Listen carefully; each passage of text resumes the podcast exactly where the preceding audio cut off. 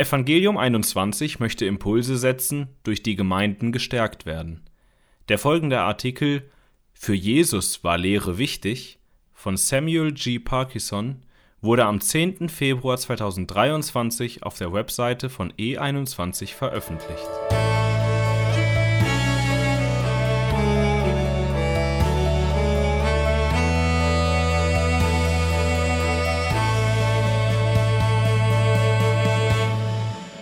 Es gibt nur wenige Dinge, die mich mehr verdrießen als falsche Gegensätzlichkeiten. Ich bekomme dann immer ein mulmiges Gefühl im Bauch, so dass ich vor Ärger laut aufstöhne. In evangelikalen Kreisen werden nur allzu viele Beispiele falscher Gegensätze geduldet, die einen das Gruseln lehren. Sollen wir die Gnade Christi genießen oder nach persönlicher Heiligung streben? Sollen wir die Wahrheit sagen oder Barmherzigkeit üben? Sind Gemeindeleiter dazu berufen, die Schafe zu weiden oder die Wölfe abzuwehren? Die Liste ließe sich noch fortsetzen, aber ich möchte dir das geistliche Bauchweh ersparen. Doch ein falsches Gegensatzpaar möchte ich hier genauer beleuchten. Es ist bei weitem das Schlimmste. Kaum etwas hat mehr Potenzial, mir den Tag zu verderben, als die Behauptung, es gelte folgende Nuss zu knacken. Soll uns die Lehre wichtig sein oder sollen wir einfach Christus praktisch nachfolgen? Formuliert man diese falsche Gegenüberstellung anders, erweckt sie leider sogar den Anschein wissenschaftlicher Seriosität. Sollen wir unser Christentum auf Christus und die Evangelien oder auf Paulus und die Briefe des Neuen Testaments gründen?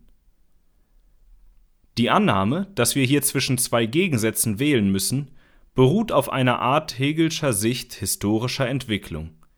Die Evangelien zeigen einen einfachen Christus, der eine einfache Botschaft lehrte und eine einfache Gruppe einfacher Leute anführte. Irgendwann wurde das klare Wasser durch Paulus verunreinigt, der eine einfache Lebensweise mit kopflastigen Lehren verkomplizierte und eine praktische Religion mit philosophischer Haarspalterei trübte. Paulus, so die Idee, machte einen gewieften Zimmermann zu Gott. Und obwohl diese Erzählung von den meisten Evangelikalen zu Recht abgelehnt wird, gehen einige immer noch von einer abgespeckten Version davon aus, wenn sie die Theologie des Paulus gegen die praktischen Anweisungen Jesu ausspielen. Das Problem ist natürlich, dass eine solche Auffassung in beiderlei Hinsicht falsch ist. Paulus ist unmittelbar praktisch und die Worte Christi sind in einem tiefgehenden Maß in der Lehre gegründet. Letzteren Punkt möchte ich aufgreifen. Es ist verlockend, einfach zu sagen, jedes Wort der Schrift ist ein Wort Jesu, denn Christus spricht durch die vom Geist inspirierten Worte der Schrift zu seiner Braut und dazu gehören auch die Paulusbriefe. Doch darauf will ich mich nicht beschränken. Ohne Voreingenommenheit möchte ich mich der Herausforderung stellen, die Frage abzuwägen, wenn wir uns nur auf die Worte und Taten Christi in den Evangelien beschränken, sehen wir dann, dass der Herr Jesus sich für theologische Wahrheiten einsetzt? Die Antwort lautet Ja. Lass mich das erklären. Jesus lehrt die Unwissenden und korrigiert die Fehlgeleiteten. Dass Jesus sich sehr wohl um eine gesunde Lehre kümmerte, wird durch die vielen Male belegt, bei denen er die Unwissenden belehrt und die in der Lehre Irregeführten korrigiert. Betrachten wir zum Beispiel die Lehre Christi im Johannesevangelium. Durch seine vielen wahrlich, wahrlich Aussagen offenbart Christus, dass er der göttliche Lehrmeister ist. Das vielleicht bekannteste Beispiel für diese Rolle Jesu findet sich in seinem Gespräch mit Nikodemus in Johannes 3, Vers 1 bis 21. Wie auch immer du dieses Gespräch bewertest, ein bemerkenswertes Detail findet sich in Jesu vorwurfsvoller Frage: Du bist der Lehrer Israels und verstehst das nicht? Johannes 3, Vers 10. Zugegeben, es mag für Nikodemus nicht einfach gewesen sein, den Zusammenhang zwischen den Schriften Israels, insbesondere Hesekiel 36, 25 bis 27, und den ganzen Aussagen über die neue Geburt herzustellen. Doch wenn man von jemandem hätte erwarten können, dass er die Lehre Jesu begreift, dann doch sicherlich von Nikodemus selbst, dem Lehrer Israels schlechthin. Doch wir sehen, wie der Lehrer selbst belehrt wird. Würden wir annehmen, dass Belehrung für Jesus wenig Relevanz hatte, müsste dasselbe für Nikodemus gültig sein, dessen Berufung, daran möchte ich dich erinnern, das Lehren war. Wenn wir die nächste Seite des Johannesevangeliums aufschlagen, dann sehen wir, dass Jesus die Unwissenden weiter unterrichtet. In diesem Fall ist die Schülerin die Samariterin am Brunnen und das Thema ist unter anderem die angemessene Anbetung. Jesus sagt, Aber die Stunde kommt und ist schon da, wo die wahren Anbeter den Vater im Geist und in der Wahrheit anbeten werden. Denn der Vater sucht solche Anbeter. Gott ist Geist, und die ihn anbeten, müssen ihn im Geist und in der Wahrheit anbeten. Johannes 4, Vers 23 bis 24. Heute gehen viele Ausleger davon aus, dass Jesus nur über die innere Einstellung des Anbetenden und den grundlegenden Wandel spricht, der sich vollzog. Die Samariter und die Juden stritten sich über den richtigen Ort der Anbetung, und Gott kommt in der Person Jesus auf die Welt.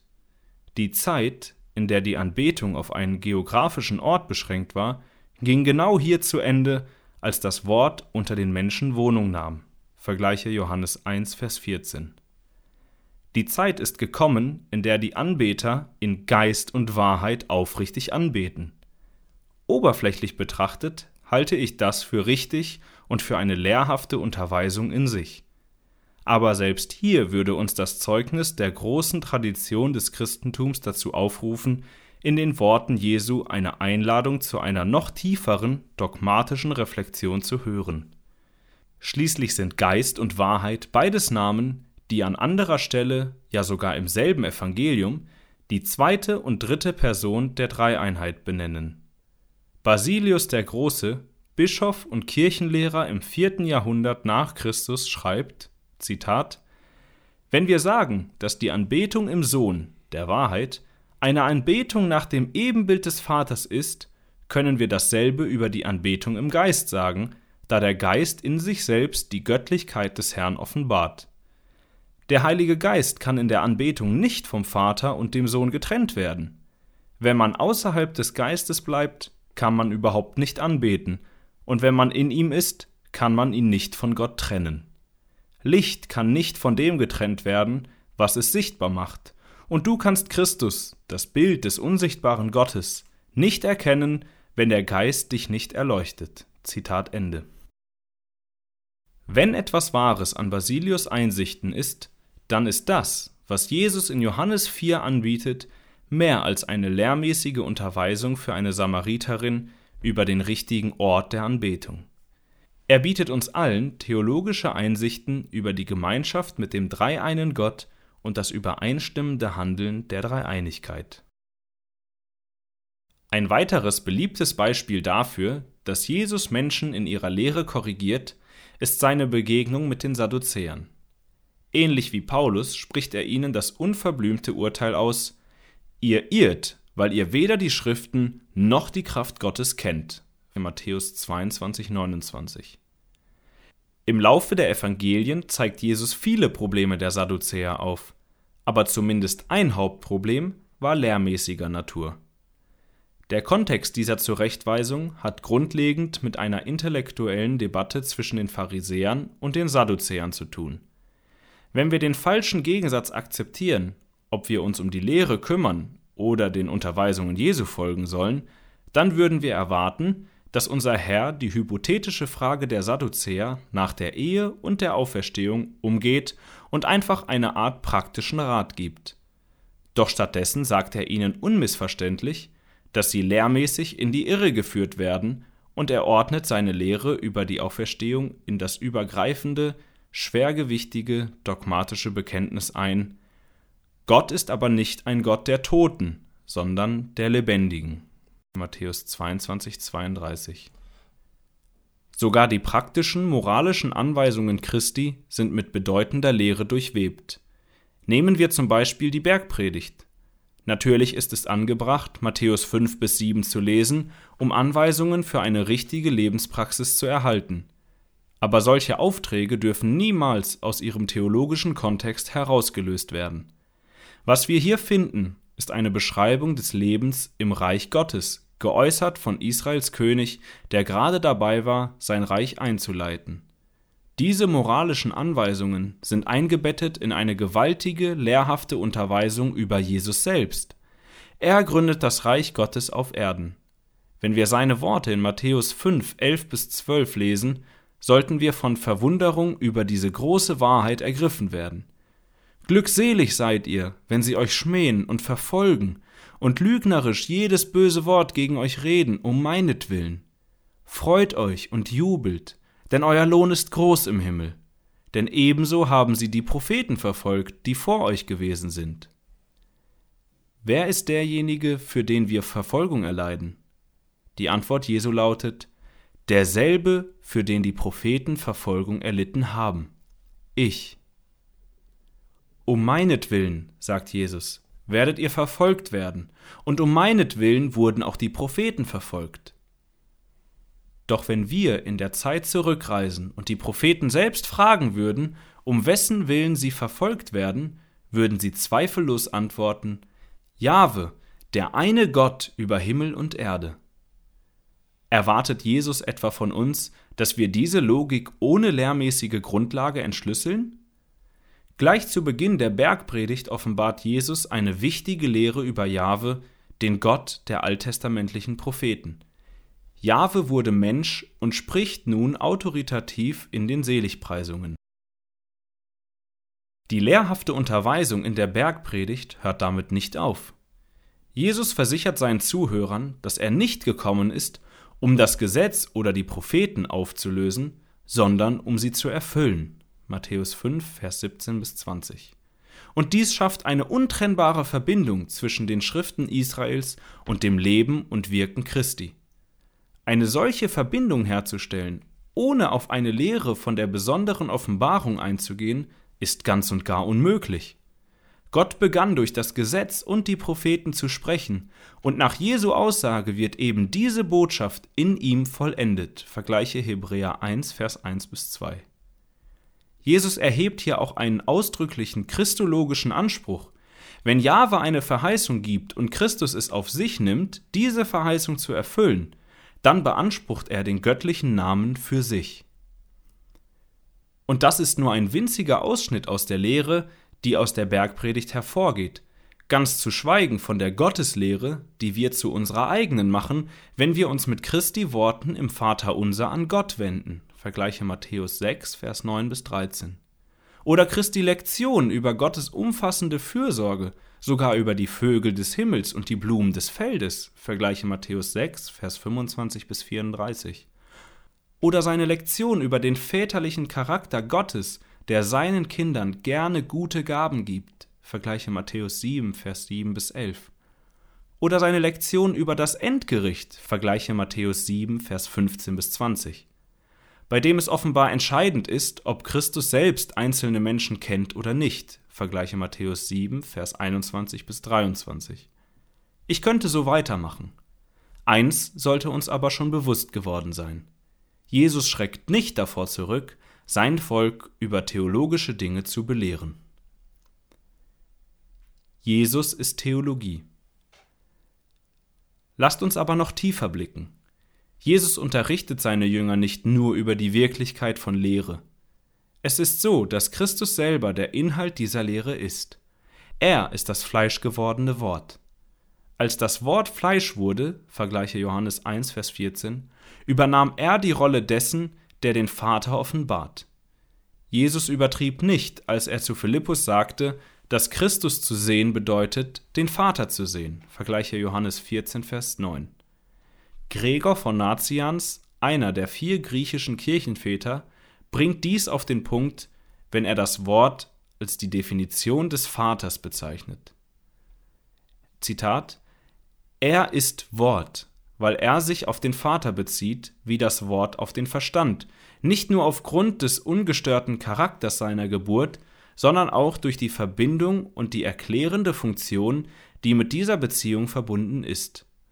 Man könnte vielleicht auch sagen, dass sein Verhältnis das der Definition zum definierten Begriff ist. Denn Wort hat im Griechischen eine Bedeutung von Definition. Wer den Sohn erkannt hat, gesehen bedeutet in diesem Zusammenhang erkannt, hat den Vater erkannt. Zitat Ende. Wichtig ist, dass das gesamte Ereignis der Inkarnation von der Empfängnis Christi durch den Geist bis zu seiner Himmelfahrt offenbarend ist. Dieser Punkt wird oft übersehen, wenn die göttliche und die menschliche Natur Christi gegeneinander ausgespielt werden. Aber die menschliche Natur Christi und seine Rolle als Offenbarer der göttlichen Natur sind nicht unvereinbar. Wir sollten auf der gesamten Einheit der Person und des Werkes Christi im Fleisch als Offenbarung der göttlichen Herrlichkeit bestehen. Christus offenbarte die Herrlichkeit Gottes nicht einfach, indem er Wunder tat. Die Gesamtheit seines leibhaftigen Zustandes war Offenbarung von Lehre. Dies ist ein Punkt, den Christus selbst anführt. Als die Jünger im Neuen Testament mit akribischer Präzision über Christus schrieben, taten sie nichts anderes, als dem Beispiel Christi zu folgen.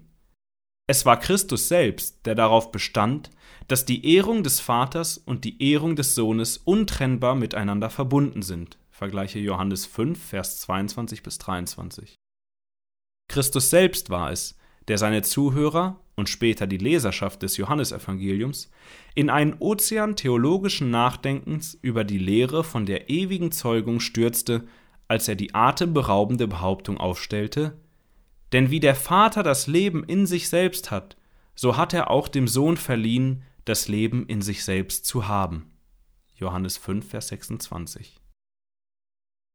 Der Gedanke, dass Christus der theologische Inhalt der Heiligen Schrift ist, ist keine Erfindung fantasievoller Apostel oder Lehrer. Christus selbst erhebt diesen Anspruch in aller Deutlichkeit. Vergleiche Lukas 24, Vers 27 und vergleiche Johannes 5, Vers 39. Nicht ohne Grund versuchten die Juden, Jesus zu steinigen. Er beanspruchte Gleichheit mit Gott. Sie verstanden ihn sehr wohl, als er den göttlichen Namen Ich bin für sich in Anspruch nahm. Vergleiche Johannes 8, Vers 58. Oder als er in aller Deutlichkeit sagte, Ich und der Vater sind eins. Johannes 10, Vers 30. Während seiner gesamten Rede in Johannes 14 bis 16 bietet Jesus eine beispiellose theologische Belehrung über die dreieinigen Beziehungen zwischen Vater, Sohn und Geist. Und als ob das noch nicht genug wäre, lässt er seine Jünger an einem Dialog zwischen den Personen der Trinität teilhaben. Dabei offenbart er unter anderem, dass der Mensch Jesus Christus aufgrund seiner göttlichen Natur eine ewige Herrlichkeit mit dem Vater teilt, eine Herrlichkeit, die der Welt vorausgeht. Vergleiche Johannes 17, Vers 24. Resümee Die Lehre, von der wir in den Briefen des Neuen Testaments lesen, ist eine Ausarbeitung der Wahrheit, die Jesus in den Evangelien lehrt und die er selbst ist. Er ist ihr Inhalt, und zwar auf eine Art und Weise, die völlig damit harmoniert, dass er selbst seine eigene Botschaft während seines irdischen Dienstes ist. Das heißt, der lehrmäßige Schwerpunkt im übrigen Neuen Testament ist eine Erfüllung dessen, was Christus selbst in Johannes 16, Vers 4 bis 15 verspricht. Hier verheißt er die Ankunft des Heiligen Geistes, der euch in die ganze Wahrheit leiten wird, denn er wird nicht aus sich selbst reden, sondern was er hören wird, das wird er reden, und was zukünftig ist, wird er euch verkündigen. Johannes 16, Vers 13. Der Geist wird Jesus verherrlichen, wenn er von dem nimmt, was Christi ist, und es seinen Jüngern verkündet. Vergleiche Johannes 16, Vers 14. Was ist also die Botschaft Christi, die der Geist verkünden wird? Was macht diese Christus verherrlichende Information aus, die der Geist bei seiner Ankunft mitteilen wird? Was nennt Christus hier das Meine? Die Antwort alles, was der Vater hat. Johannes 16, Vers 15. Jeder Versuch, solch gewichtige Aussagen ohne den Bezug auf biblische Lehre verstehen zu wollen, wird scheitern. Jesus möchte, dass wir über das göttliche Wesen, das er mit dem Vater und dem Geist teilt, gründlich nachdenken. Er möchte, dass wir in der Lehre gefestigte Menschen sind. Als der Geist die Apostel dazu inspirierte, ihre vielen Christus verherrlichenden, lehrlastigen Briefe zu schreiben, löste Christus genau dieses Versprechen aus Johannes 16 ein. Das heißt, Wenn wir die Lehre gegen die Hingabe an Christus ausspielen, spielen wir Christus gegen sich selbst aus. Jeder Kontrast, den wir zwischen den einfachen Lehren Jesu und den dogmatischen Lehren des Paulus sehen, ist eher eingebildet als real. In Wahrheit können die Lehren Christi nur in den Lehren des Paulus münden, und die Lehren des Paulus sind nichts ohne die Lehren Christi. Was Gott zusammengefügt hat, das soll der Mensch nicht trennen. Vielen Dank, dass du diesen Beitrag von Evangelium 21 gehört hast. Weitere evangeliumszentrierte Ressourcen findest du auf unserer Internetseite www.evangelium21.net.